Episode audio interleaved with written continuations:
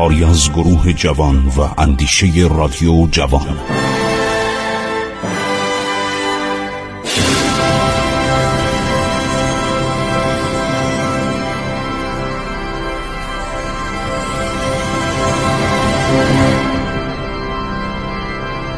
بسم الله الرحمن الرحیم.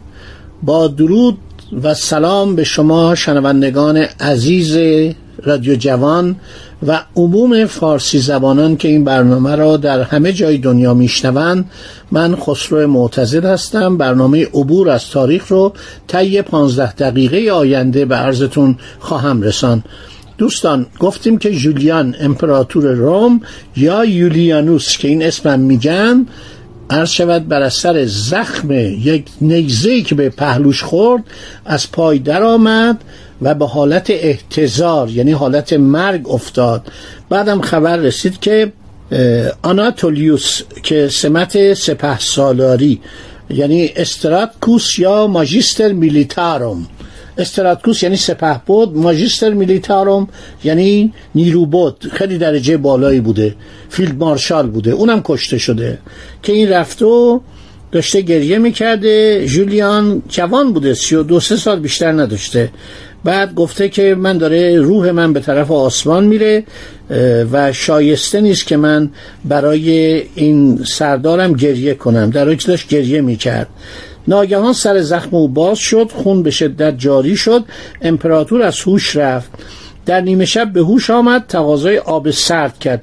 همین که آب را به او رسانیدن به اندازه رفع اتش از آن نوشید و بعد به آسانی در سن سی و دو سالگی عرض شود جان سپرد. این امپراتور جولیان خیلی در تاریخ روم معروفه و این خیلی آدم قسی القلبی بوده. در جنگ ها تور مینداخته کمن مینداخته سواران ایرانی رو می‌گرفته و بعد به ضرب شمشیر اینا رو میکشته. بعد جوری اینا رو شکنجه می‌کرده. در صورت اطلاعات که ما داریم نشون میده که این در نزدیک تیسفون کشته شده. نه در فریگیه که در به اصطلاح ترکیه هستش. این در همین حدود تیسفون در بین النهرین مزوپوتامیا یا دل ایران شهر که پایتخت ایران بوده در نزدیک رود تگریس رود دجله عرض شود کشته شده. میگن که جولیان تور مخصوصی حمل می‌کرد. اشاره الان کردم. بهش می‌گفت تور مخصوص شکار آدم. در حالی که زره خود را برتن نکرده بود به تعقیب سپاهیان ایران که به شیوه جنگ و گریز در حال تیراندازی و پرتاب نیزه بودن پرداخته بود او عدهای از افسران و سربازان ایرانی را با تور خود گرفت. حالا این آدم این کاره می‌کرده. در این لحظات بود که تیری از کمانی به سوی او پرتاب شد. حالا بعضی میگن زوبین یعنی نیزه پرتاب کردن که به پهلویش خورد و جگرش را شکافت. عرض شود که و بعد مردش. لیبیانوس مورخ ادعا کرد این ایرانیان نبودند که امپراتور را به ضرب زوبین کشتند بلکه یک سرباز رومی مسیح که عقاید شرکالود امپراتور و گرایش مجدد او به خدایان قدیم رومی را زشت میشمرد از فرصت استفاده کرد و او را هدف قرار داد. نظر این مورق متقن و دقیق نیست.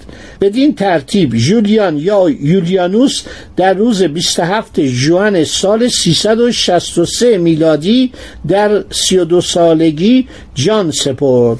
ویلدوران صفحات زیادی از تاریخ خودشو عرض شود که اختصاص داده به کشته شدن جولیانوس و باز هم نوشته سپاهی ایرانی جایزه را که دولت ایران برای کشتن امپراتور تعیین کرده بود مطالبه نکرد. خواسته بگه که نه اینو عرض شود که خود رومیا کشتن.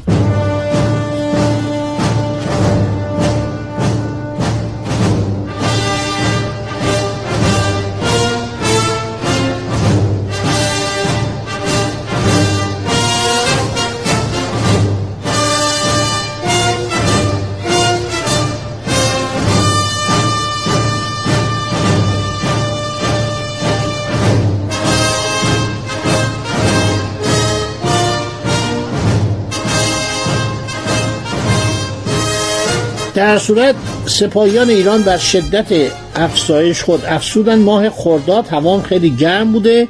یک شخصی به نام ژوویان یا ووویان فرمانده گارد امپراتوری بوده. سربازا جمع شدن افسرها جمع شدن لگات ها یعنی فرماندهان لژیون ها این آقای وویان یا ژوویان رو هر دوتا درست این کلمه رو دو جور استفاده می‌کنن. وویان یا ژوویان فرمانده گارد امپراتوری رو به عنوان امپراتور منصوب کردن. ماه خرداد 27 ژوئنه در همین ایام سپاهیان ایرانی بر شدت حملات خود افزودند دو لژیون ژوویان و هرکولیان را شکست دادند. هر لژیون 6400 نفر بوده. رومیان نیز از فراز بلندیا با پرتاب نیزه و تیر به سواران و فیلان ایرانی آسیب رساندند. شمار فراوانی از لشکریان روم به رود دجله زدن و گریختن. بس ما نتیجه می‌گیریم. آمین مارسلین که گفته در فریکیه جنگ شده و جولیان کشته شده اشتباه کرده. در تیسفون بوده. از رومیان عده زیادی در ساحل شرقی تگریس یا دجله مانده. آنان که باید از دجله میگذشتند باز باید در حدود دیویس مایل از خاک ایران عبور می‌کردند تا به مرز سوریه می‌رسیدند. در همین زمان شاپور هیئتی نزد وویان فرستاد و پیشنهاد متارکه جنگ و تخلیه خاک ایران از رومیان را داد. وویان این پیشنهاد را پذیرفت و با تمهیداتی که به کار بست همه فرماندان ارتش موافقت کردند که آتش بس بشه و برند دولت روم در مذاکرات صلح همه ایالات پنجگانه در شرق رود دجله را که نرسی به روم واگذار کرده بود به ایران مسترد داشت. نرسی امپراتور قبلی ایران بود پادشاه قبلی ایران بود شکست خورده بود زن بچهش اسیر شده بودن.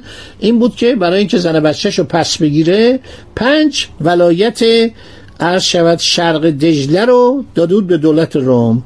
ولایت سنجار و نصیبین و اردوگاه مرها به ایران بازگردانده شد. نوایی میان رود دجده و خابور به ایران تعلق گرفت.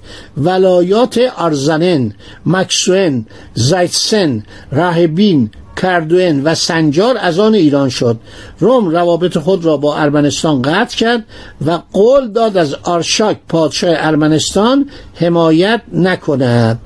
هرمز شاهزاده خائن ایرانی برادر بزرگتر شاپور که با لشکر جولیان به ایران آمده بود چون میترسید ایرانیان او را تحویل بگیرند ناگهان ناپدید شد و به نقطه دوردستی در آسیای صغیر یعنی ترکیه ترکیه امروز رفت و بعضی از مورخان نوشتن به شهر روم پایتخت روم رفت. و دولت روم در آنجا پایتخت دوم روم چون پایتخت اولش که عرض کردم شهر قسطنطنیه بود. دولت روم در آنجا به او منصب پروکنسولی داد. همانجا نیز جان سپرد. این هم سرنوشت خائنی بود که به بیگانگان روی آورده بود و می‌خواست به سلطنت برسه. برادر بزرگ شاپور دوم بود. چون بزرگ شده روم بود مردم ایران گفتن ما کسی که تربیت رومی داشته باشه نمیپذیریم. با برگرداندن ایالات پنجگانه به ویژه نصیبین که هفتاد سال پیش دیوکلسیان امپراتور آن را از ایران گرفته بود صلح میان دو دولت به مدت سی سال برقرار شد. ویلدوراند نوشته روم فقط در قسمتی از 100 هزار مایل مرز امپراتوریش با ایران همسایه بود. 100 هزار مایل روم مرز داشت با تمام کشورهای دنیا. و قسمتی از این 100 هزار مایل همسایه ایران بود. درون این مرزها صد ملت زندگی می‌کردند. که در هر لحظه و هر نقطه ممکن بود مورد تجاوز اقوامی واقع شوند که از تاراج تمدن مصون مانده ولی در آرزوی تحصیل ثمراتش بودند.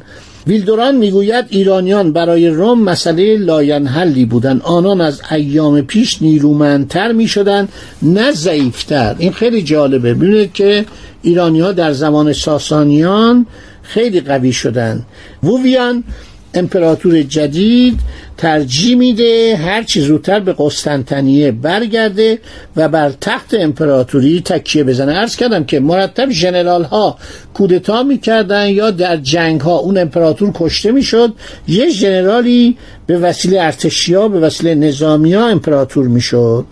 اینا دیگه رفتن. یعنی این بعد از جریان عرض شود کشته شدن جولیان که این همه ادعا داشت و این همه عرض شود که اومده بود ایران رو به اصطلاح خاکش رو به توبره بکنه مدتی دیگه شر اینها کنده شد.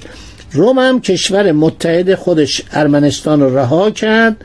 مورخان رومی نیز عدم همکاری آرشاک با جولیان و خودداری از گسیل 20 هزار تن سپاهی ارمنی را علت عمده شکست خوردن جولیان می‌دانند.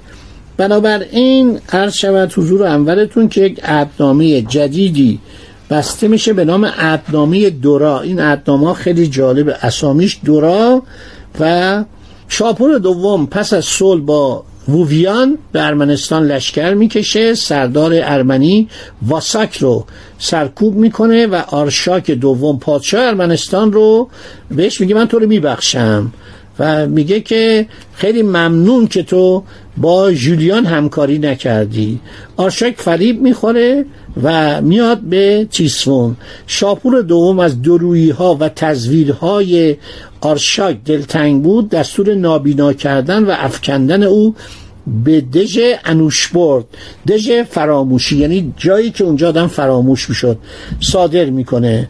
سپس به جنگ با ملکه پارنتسوم همسرش که در دژی جای گرفته بود پرداخته پس از چهارده ماه معاصره او نیز دستگیر میشه. این دکاتی است که پاستر ماجیان میگه مورخ بزرگ ارمنی و البته از شاپوری مقداری انتقاد می‌کنه. ارمنستان دو قسمت میشه نصفش مال ایران و نصفش مال دولت امپراتوری روم. همون مشکلی که بعدها ایران در گرجستان و ارمنستان با دولت عثمانی داشت. این عرض شود که نکاتی بود که در تاریخ بوده.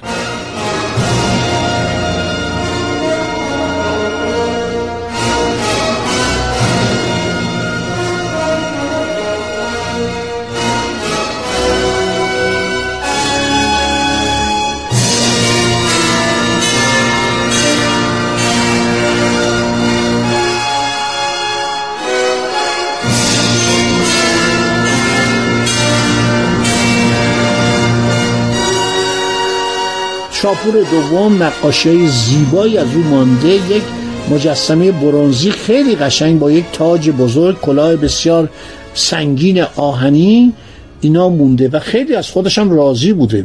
نامه ای که می نوشته می نوشته به امپراتورای رو می نوشت به بنده ناچیز خود مثل شاپور اولین نامه هاشون خیلی معروفه.